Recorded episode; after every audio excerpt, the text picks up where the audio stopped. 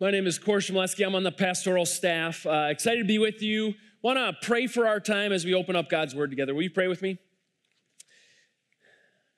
Heavenly Father, right now, uh, into this room come uh, many people with many backgrounds, many experiences, many battles with sin, different relationships, places of employment or study. God, we all come from different spheres, and we gather here right now that we might yield to you, yield to your word. God, if there be resistance that exists in our hearts and minds, will you help us? Will you enable us to break through that? That the light of your word would shine in our hearts and minds and lives in new, fresh, exciting ways this morning. Holy Spirit, come and move in power. We pray this in Jesus' name. Amen. I just want to start uh, with, with this confession this morning. I'm, I'm not a pet guy. And I apologize because as you get up and you speak publicly, one of the first things that they warn you to not do is to set up barriers between you and your listeners. And I just, when I confess that I'm not a pet guy, I've already lost, show of hands, like half of you, three quarters of you, all of you, right? I'm just not a pet guy. It's good for you. It's just not, it's just not good for me. It's just, I'll, I'll, I'll pet your pet once and then be done. Uh, I'm not opposed to you owning, uh, loving, Instagramming your pet. You can do that if you wanna Instagram your pet. That's that's your call. I'm just not. I wasn't raised with, with pets in the house. My my wife was raised with seemingly all the animals of the kingdom. Um, and I've been told that had I known Spud, Spud Dud, Spuddy, their beloved dog, that, that I would have become a dog lover, that, that Spud was so special that Spud did things that were so amazing, so compelling, so otherworldly. Spud w- was more than a dog. Spud, Spud was uh, human like at times, superhero like at times. I mean, if I had known Spud, would have loved Spud, would have all the animals of the world through Spud. and, and, and maybe that's true. Maybe I would have become a dog lover. But had I met and owned this dog right here, this, this dog that, that can't catch to save his life, have you met this dog online? Have you seen this video? This dog has the worst catching abilities of any dog I've ever seen, the worst instincts. Like if I were to own a dog, one of the little delights I would get is I'll throw something in the air and you'll jump and catch it with your mouth. It'll be amazing. And I don't know, just because I was a wide receiver in football, like, like catching stuff, I, I value that in life and in a pet. you should be able to catch. And if you can't, I take issue with that. And so I take issue with this dog that can't catch to save his life. If you look closely enough, kind of five inches from the dog's mouth is a meatball. Friends, as you watch the video, that's the closest he gets to catching anything in his mouth. Just the worst catching instincts of any dog ever. Okay? Now, I want to transition that to like some of our instincts, because we have instincts. One of the instincts that you and I have is we pull out our phone instinctively and incessantly. We do this, right? Some of you have already pulled out your phone three or four times in the midst of this service. Just, oh, I got buzzed. Ooh, oh, hey, what's going on? Oh, yeah, that's not a big deal. Nah, it's okay. Ooh, you buzz. Oh. And then you stop talking to the person next to you so that you can engage this fake world on online. Like, we do this. And and I just look at this picture people crossing the street, everybody's got their phone out. I see uh, a gal with the blue hair. She's still on her longboard. She's skateboarding in the crosswalk with her phone out while smoking. She's doing all of this. like, bro in the foreground, he at least picked up his longboard. Like, don't want to do too much at one time. It's gotten so bad that Honolulu and, Hawaii, they actually have laws now that you can't cross the crosswalk and be on your phone at the same time. Because they are saying to all of humanity, you lack good instincts when it comes to phone use while crossing the street. Now, all of that is going to tie in, not so much the dog that can't catch, uh, but this idea of instincts. And what, what are our natural instincts when it comes to God and living between two worlds? We've titled this sermon series Life Between Two Worlds because there is this world that we live in now, okay? That we move and we have our being in, this, this that we can see and interact and taste and touch. But the Bible speaks of a different world, a, a world that is to come, the next world. And we believe that that world we will all enter into upon our death. Now, some of that world reaches into this world. That, in fact, God's kingdom has come, not in totality, but in partiality. And we experience some of that, that next world now, even as we experience this world. And so, this whole sermon series is kind of walking through this idea of we're between two worlds. We're, we're kind of exiles and foreigners as we, as we come to Christ, as we trust in God, as we believe in Him and, and organize our lives around that cross. No longer are we fully a person in this world, rather, we're between two worlds, and now we're exiles, we're, we're foreigners, we're kind of lost in between these two. Longing for the next, and yet dealing with this current world. And in the midst of that, we've had a chance to look at Peter's instruction to a group of people that were similarly displaced, exiles, kind of banished from what you and I might think of when we think of the promised land. There's an area that they were, they were uh, living and experiencing uh, spiritual life and family life, work life. But by this point, this group of people, amongst all the other things they've experienced, They've been displaced, they've been exiled, they've been spread out, scattered throughout the known world at that time. And now they're engaging life, but as a minority, they're engaging life as not having authority and power. There are people coming against them as they live for this next world. And so, in some ways, it's very apt that we're going through this book as we think about engaging this world, our world, our culture in the midst of the challenges that we face day in and day out. So, if you have a Bible, it's a great time to pull it out. We're just going to be tackling three verses today. Uh, we're at the start of chapter two. We're going to be going through the first three verses there. Uh, as always, there are sermon notes as you enter the, the sanctuary, if, if, that's helpful for you to kind of track where we're going. Otherwise, you can find all of this at hopecc.com. It should come up, uh, and you can look at the sermon notes or the sermon slides um, as you would like. Let me read for us in this first of Peter's letters, beginning in chapter 2. It says, Therefore, rid yourselves of all malice and all deceit, hypocrisy, envy, and slander of every kind.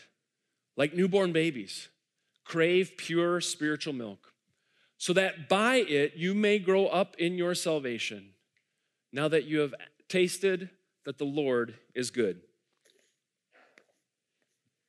Rid yourselves of all malice, all deceit, hypocrisy, envy, and slander of every kind.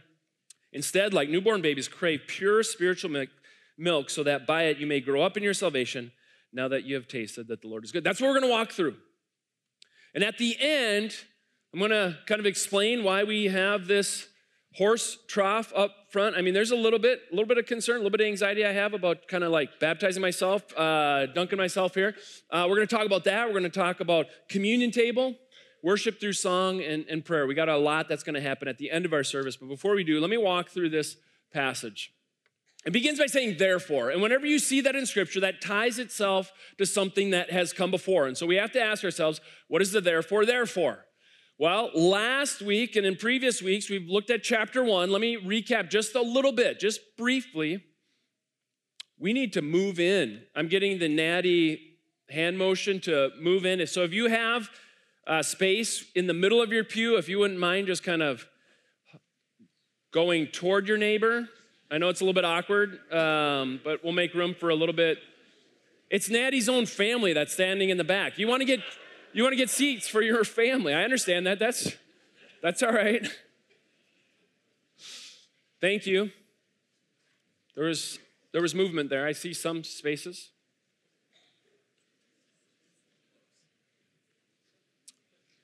Now back to our regular scheduled sermon. Um, so, what is the therefore, therefore? Let's go back to chapter one and see what came right before our passage for today. It says, Now that you have purified yourselves by obeying the truth, so that you have sincere love for each other, love one another deeply from the heart. For you have been born again, not of perishable seed, but of imperishable, through the living and enduring word of God. For all people are like grass, and all their glory is like the flowers of the field. The grass withers, and the flowers fall, but the word of the Lord endures forever. And this is the word that was preached to you. So, what Peter is saying to his audience, to the church, to this scattered group, God's word comes forth, the gospel. This idea that Jesus lived, died, and was raised again. That word is being proclaimed to you. And what you experience in this world is a birth of perishable realities.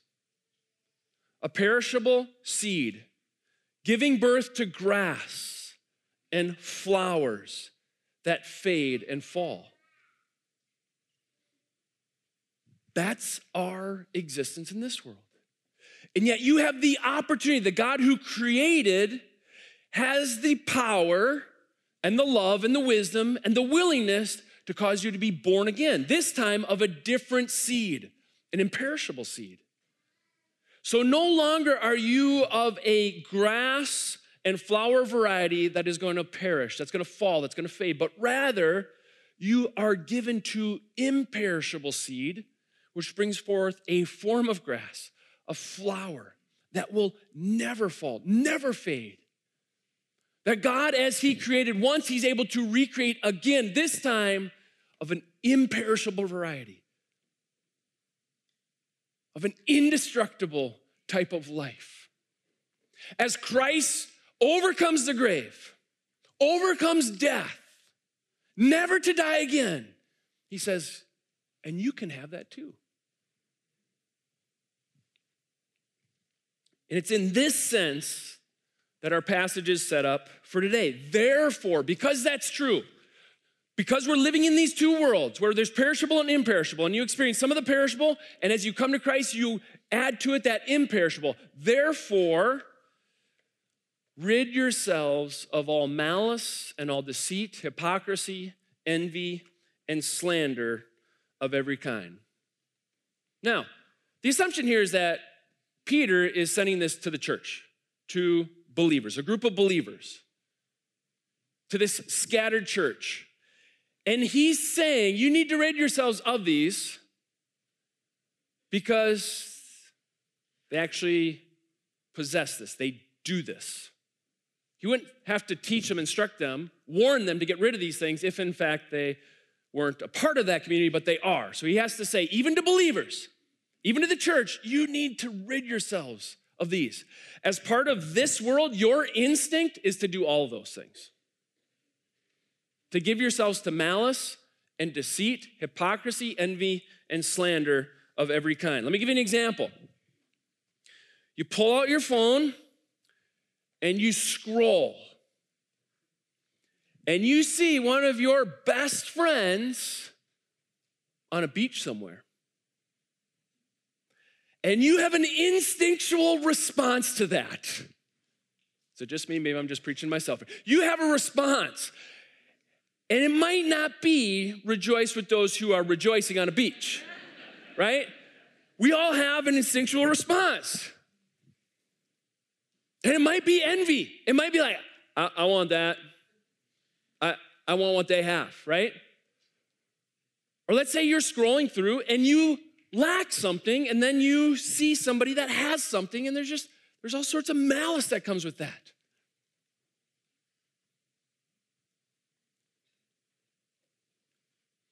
I think our instinctual response as perishable seeds is to do those things malice, deceit, hypocrisy, envy, and slander of every kind. We don't want that to be true, right? I think we all understand hey, the, the next world, life in God that we're talking about is church, and we've talked about at Hope. And yet we still struggle in this area.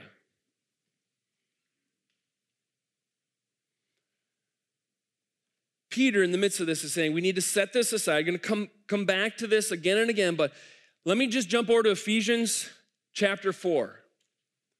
Going to hit on this same concept of ridding ourselves, casting off, casting aside the old way of life. It says, You were taught with regard to your former way of life to put off your old self, which is being corrupted by its deceitful desires, to be instead made new in the attitude of your minds, and to put on the new self created to be like God in true righteousness and holiness. So, Paul and Peter are in agreement here that just because we are born again of this imperishable seed in, in such a way that we, as grass and flowers, will never fade, never die, it doesn't mean that there's no struggle, that there's no issues, that there's no temptations, that there's no sin, that there's no brokenness, no pain, no anxiety. But rather, there's some degree in which we, as we navigate between two worlds, are responsible. Yes, Jesus says, Come as you are. Come as you are. But he never says, Stay as you are, right?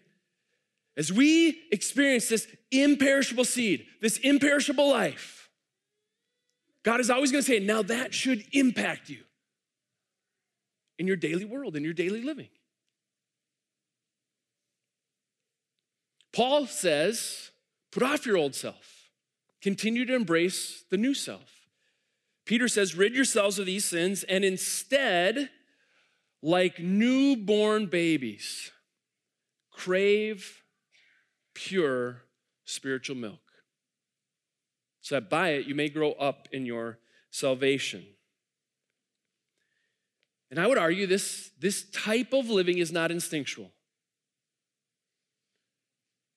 It doesn't come naturally. When we first hear the gospel, we hear, oh my goodness, I can get a clean slate, sin forgiven, I get heaven in the end of all this. I think it's instinctual to grab onto Christ, but natural to reject his lordship. I think that's that's the natural inclination. We hear about the gospel, we hear about Christ dying for us, taking our place on that cross. We say, Yes, I want that.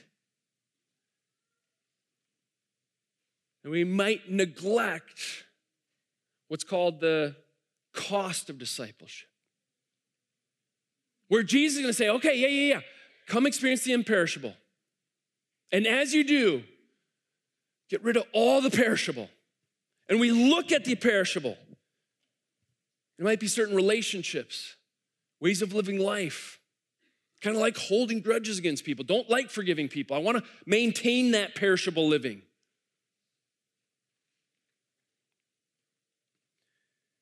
In this, he says, no, no, no. Like newborn infants, crave pure spiritual milk. Now, could go down a huge bunny trail about the different debates amongst commentators of what is pure spiritual milk. Three quarters of those commentators are going to say it's the Word of God. One quarter are going to say it's the Word of God plus just life in Christ. I'm going to tend to agree with those in that, that minority there of it, it certainly incur, uh, includes the Word of God, but I think it's much more expansive. Crave life in Christ. Crave, long for, be desperate for the things of God so that in that, you might grow up in your salvation. You might experience more of the next world now. God's kingdom has come. We even pray, may your will be done on earth in, in my life as it is in heaven. And this passage is saying, crave that, long for that. Don't just come on a Sunday and ask for that and pray for that, but throughout the week, throughout your days, throughout your work and your studies. Crave these things. Karen Jobes says about this Peter uses the metaphor to instruct them to crave the things of God even as newborn babies crave milk, instinctively, eagerly, and incessantly. Instinctively, eagerly, and incessantly. What is our instincts? Where's our eagerness? What do we do incessantly? And friends, I admit, one of the things I do is if I have a pause, my natural inclination that I do incessantly and eagerly, because there's dopamine, there's right here at my fingertips, right? I pull it out. Arguably, there's nothing I do in my day more instinctively and more incessantly than pull out my phone.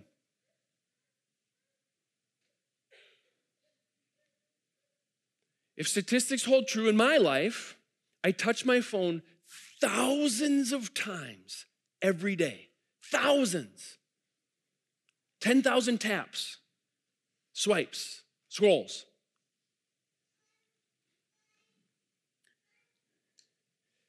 Karen Jobes speaks to this idea of the metaphor, the analogy.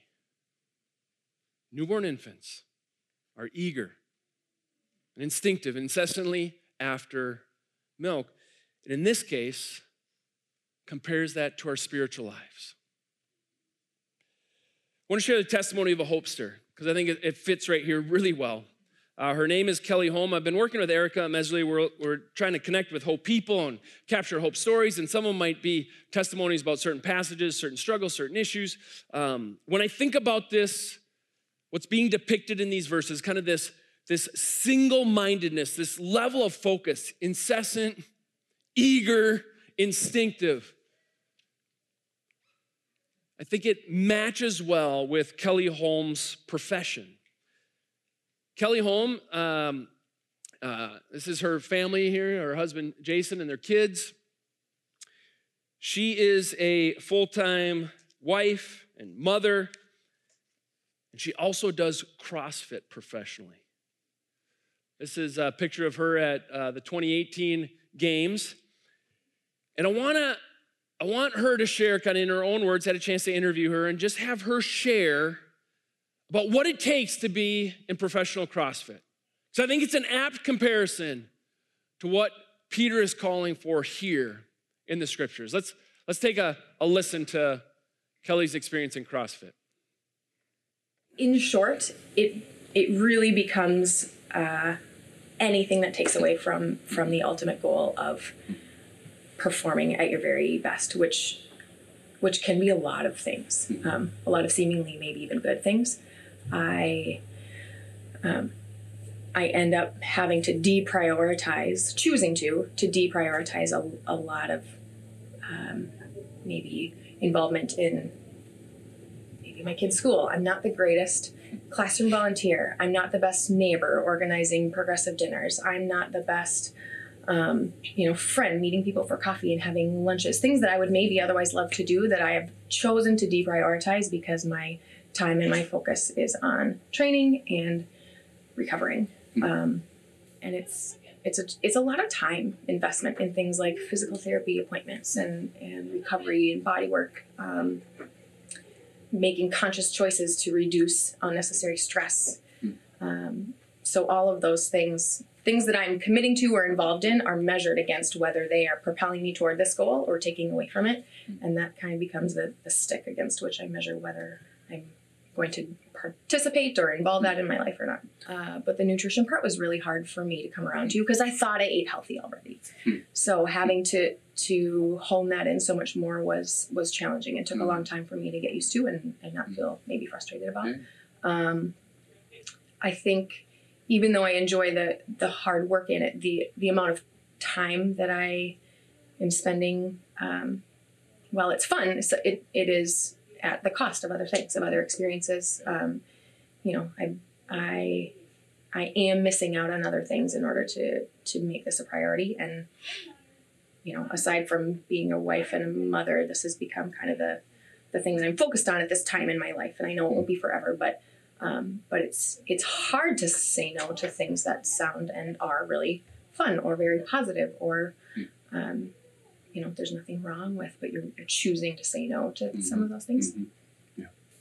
I think there's something about setting a goal that's really lofty, something that maybe you're too that's scary to even say aloud to someone. Mm. Uh, that when you when you do that and you put it out there and you make it a goal and you are you take the necessary steps every day um, you're willing to accept the grind mm. of the days that aren't very glamorous and aren't very exciting um, knowing that they are making steps toward that and then and then reaching it is mm. really fulfilling Mhm. and um, it gives you it's given me a huge appreciation for for that daily grind for the Mm. the small decisions that maybe only make you 1% better but at this level it really matters Mhm. um, so you have to be willing to to do those things that are the 1% Mhm. i i have had opportunities in this environment to um, to respond to challenges and respond to hardships and setbacks um, in in ways that I know people are watching. I've I um, it's difficult at times to feel like how is what I'm doing really glorifying the kingdom?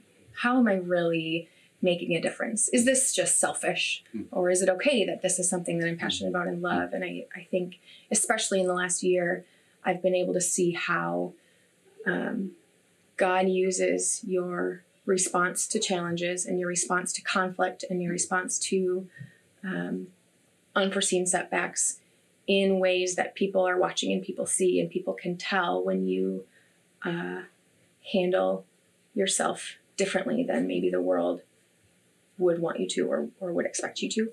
Um, so I've been able to to develop relationships, like I said before, with with people that I wouldn't have otherwise seen and been able to kind of counsel and um, and coach people through some tough life things, uh, but also have have learned that it doesn't really matter whether you're in the church or in the gym or in the office. We all have Mm. challenges, and and it's about how you respond to those and and being willing to to press into that difficulty and press into the hard Mm. and being willing to, to glorify God in the process, even when it doesn't make sense and it, it's hard to accept.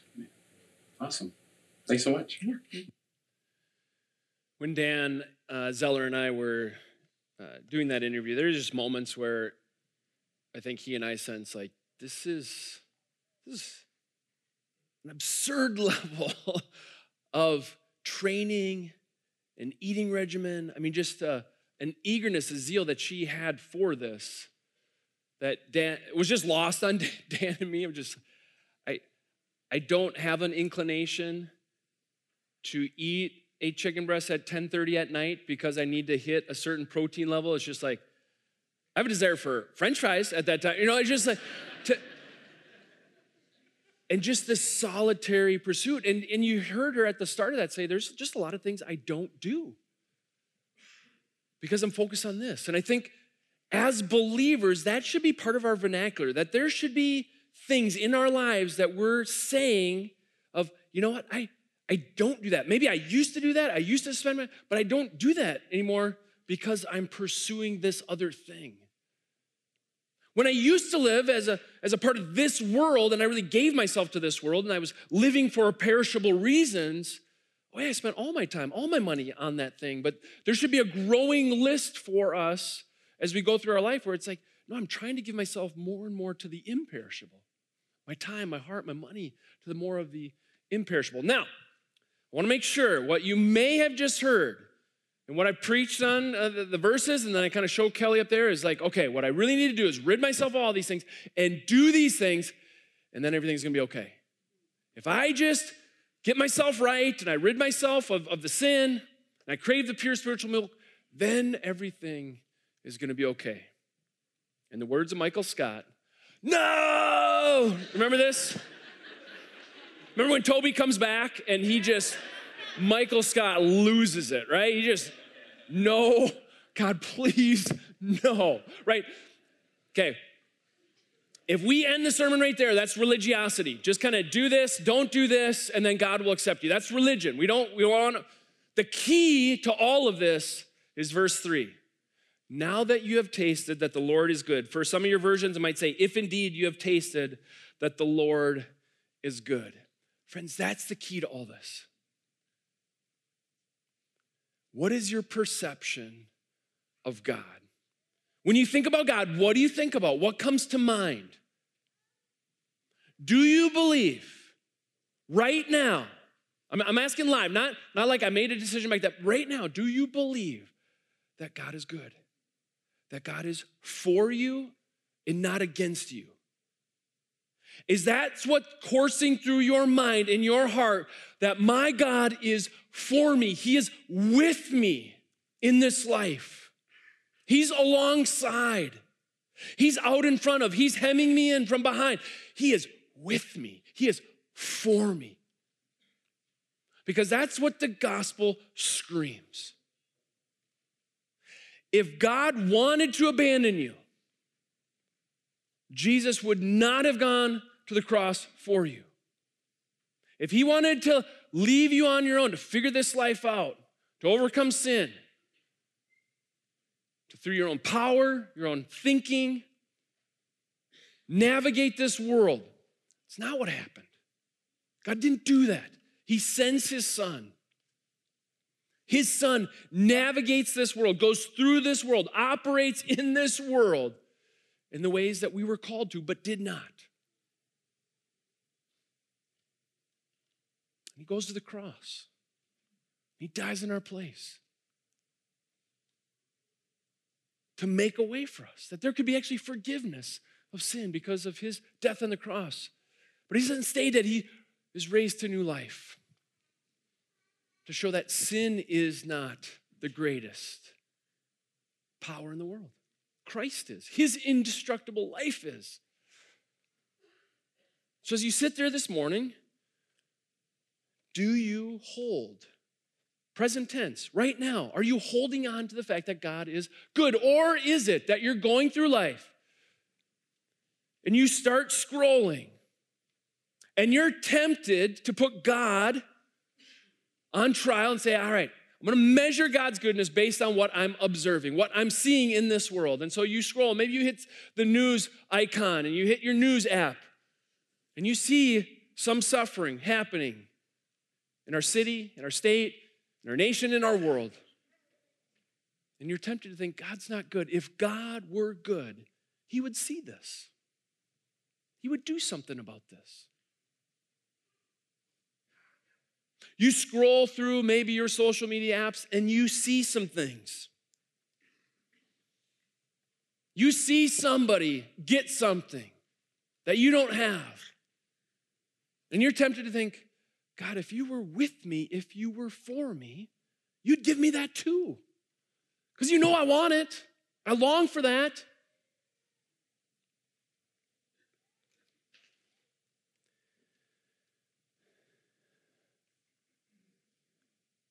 Maybe you go on and you hit your email and you receive some bad news from home or from work, and you're tempted to think, God, if you were really good, I'd be getting different news, a different email, a different communication. Our instincts are to observe something out there and then conclude something about God. Friends, almost always we will be in error. Instead, we start with God, who He is, as He is depicted in His Word. He is good. It says throughout His scriptures. Go to Psalm 34, read it, taste and see that the Lord is good. He's good, Hope Community. He is good. He is good. Is that getting through? Is it? I'm trying to press through work life, family life, spiritual life, temptation, sin, brokenness, your experiences, your family history. I'm trying to get through all of that so that ultimately you can resonate. God is good. God is good to me. Are you there? Or is your instinct suggesting otherwise? We have bad instincts on this. We got to let God's word communicate truth to us this morning.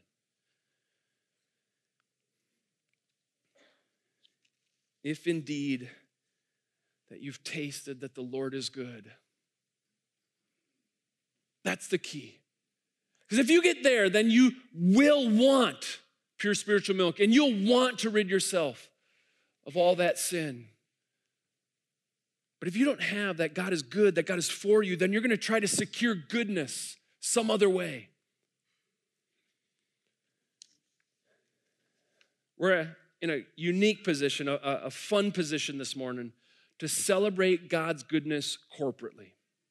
We get the chance to do this as a gathered community. And, and my hope is that wherever you're at on this kind of spectrum of, of God is not for me, God is opposed to me, God is against me, to God is with me, for me, He stands in my place at the cross, wherever you're at on that spectrum, that in this group we'll have an experience to showcase the goodness of God. Like, can you imagine going to a rock concert where you're the only one? I mean, there's something about getting together with community, with people, that allows you to experience things differently. So, wherever you're at this morning, my hope is that we can have a shared experience that will showcase the goodness of God. How so? We have four things that are going to happen simultaneously. One of which is baptism, okay? Baptism is where a person who has experienced that imperishable seed They've, they've said yes to Christ. They've said yes to God's good news of favor through Jesus. That their sins been forgiven. That they see Jesus as Savior and Jesus as Lord. They've said yes to Him and they want to declare to all of you I'm following Christ. I've given my life to Him. And so, what baptism expresses is that they've united themselves to Jesus in his death as they go into the water. That's symbolic of them uniting themselves to Jesus in his death. And they're raised up out of the water to symbolize they've been united with him in his resurrection. That they are guaranteed to enter in that, that next world, that coming world with Jesus. Another thing we're going to be doing is we're going to take part in communion. Communion is something that Jesus said that all of his followers could do in remembrance of him. After he was to die and be raised again and ascend to the Father, he said, You could do this, this meal. It's not a meal, it's just, it's bread and it's grape juice. But he said, Hey, eat this bread. This is my body broken for you. And this, this cup represents my blood being shed for you. You can take this in remembrance of me. And so we're going to do that as a church. And if you're a follower of Christ, if you have received the gospel of Jesus, you can come forward and take communion. You don't have to do a class, special class for that. You can come forward and take communion. We're going to worship through song, and there's lots of things that you could take away from the goodness of God, the goodness of these musicians, and just God using artists to depict things that are hard to articulate with words, right? There's just something about music that you're like, it's emotional, it's hypersensitive. There's just something deeply personal about music. And yet, there'll also be wonderful lyrics that fill you and your minds with truth about who God is. There'll also be people that will be worshiping because they believe the words on the screen about the goodness of God. And so you'll see other people just lifting up hands or clapping or getting really excited to sing loud. It's another way in which we can see the goodness of God through God's people. And then prayer. There's gonna be people available that wanna pray with you, are willing to lift up things that you might have. And in this, the goodness of God is depicted as a listening ear that God always has time for you. He will always hear you. He always sees you. And so, whatever you're carrying with you this morning, you can be prayed for. I know that that need is taken up before God. In the midst of all of this happen, happening simultaneously, I thought about trying to get like a special effect where it just started like spinning that uh, those four pictures together. Uh, it's going to be a little chaotic. And yet, in the midst of all this, each aspect showcasing some way in which we're worshiping God and celebrating His goodness. And you might be in a position this morning where you, you don't believe that God is good. You don't believe that God loves you, that God sees you, that God cares about you. I was there as a 18 year old. That's where I was. I didn't sense those things. I didn't sense God's goodness. I didn't sense that He was for me. In fact, I felt like He was against me. And that's where the gospel is so important for you to hear that God is with you and for you through His Son. Hear that this morning. Let me give just a few words of instruction. In a moment, I'm going to pray uh, for this uh, time. Um, at that point, those who have made the decision to get baptized uh, can go and get ready for that. If you have not been through our baptism class, but God's doing something, Holy Spirit is moving in your life, and you want to consider doing that even now, spontaneously. You have the opportunity. We'll have a couple elders um, that are available to talk with you and just make sure that we're on the same page about what baptism is and is not. We have clothes and we have towels, and we can make that happen today if that's a desire that you have. Along with that, communion, we just kind of come down the front aisles and kind of peel off. We got tables in the in the back. We have a gluten-free option to my to my right, your left. Feel free at any point during the songs to come forth and take communion. The only requirement is that you're a follower of Jesus. In the midst of singing and prayer, it's open to all. Welcome for all to participate in singing and in prayer. If you're in a place where you don't know of God's goodness, take this in. This is a moment, this is an expression of God's people showcasing the goodness of God during our time together. Observe, see, taste. God is good. Hope Community, God is good. Let's pray together.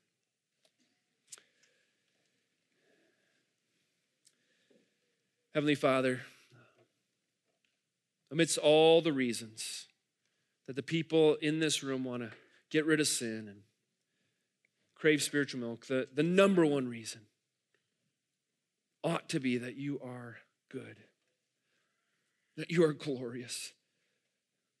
God, may you be our hope and our stay. May you be our boast. May you be our source. May you be our foundation.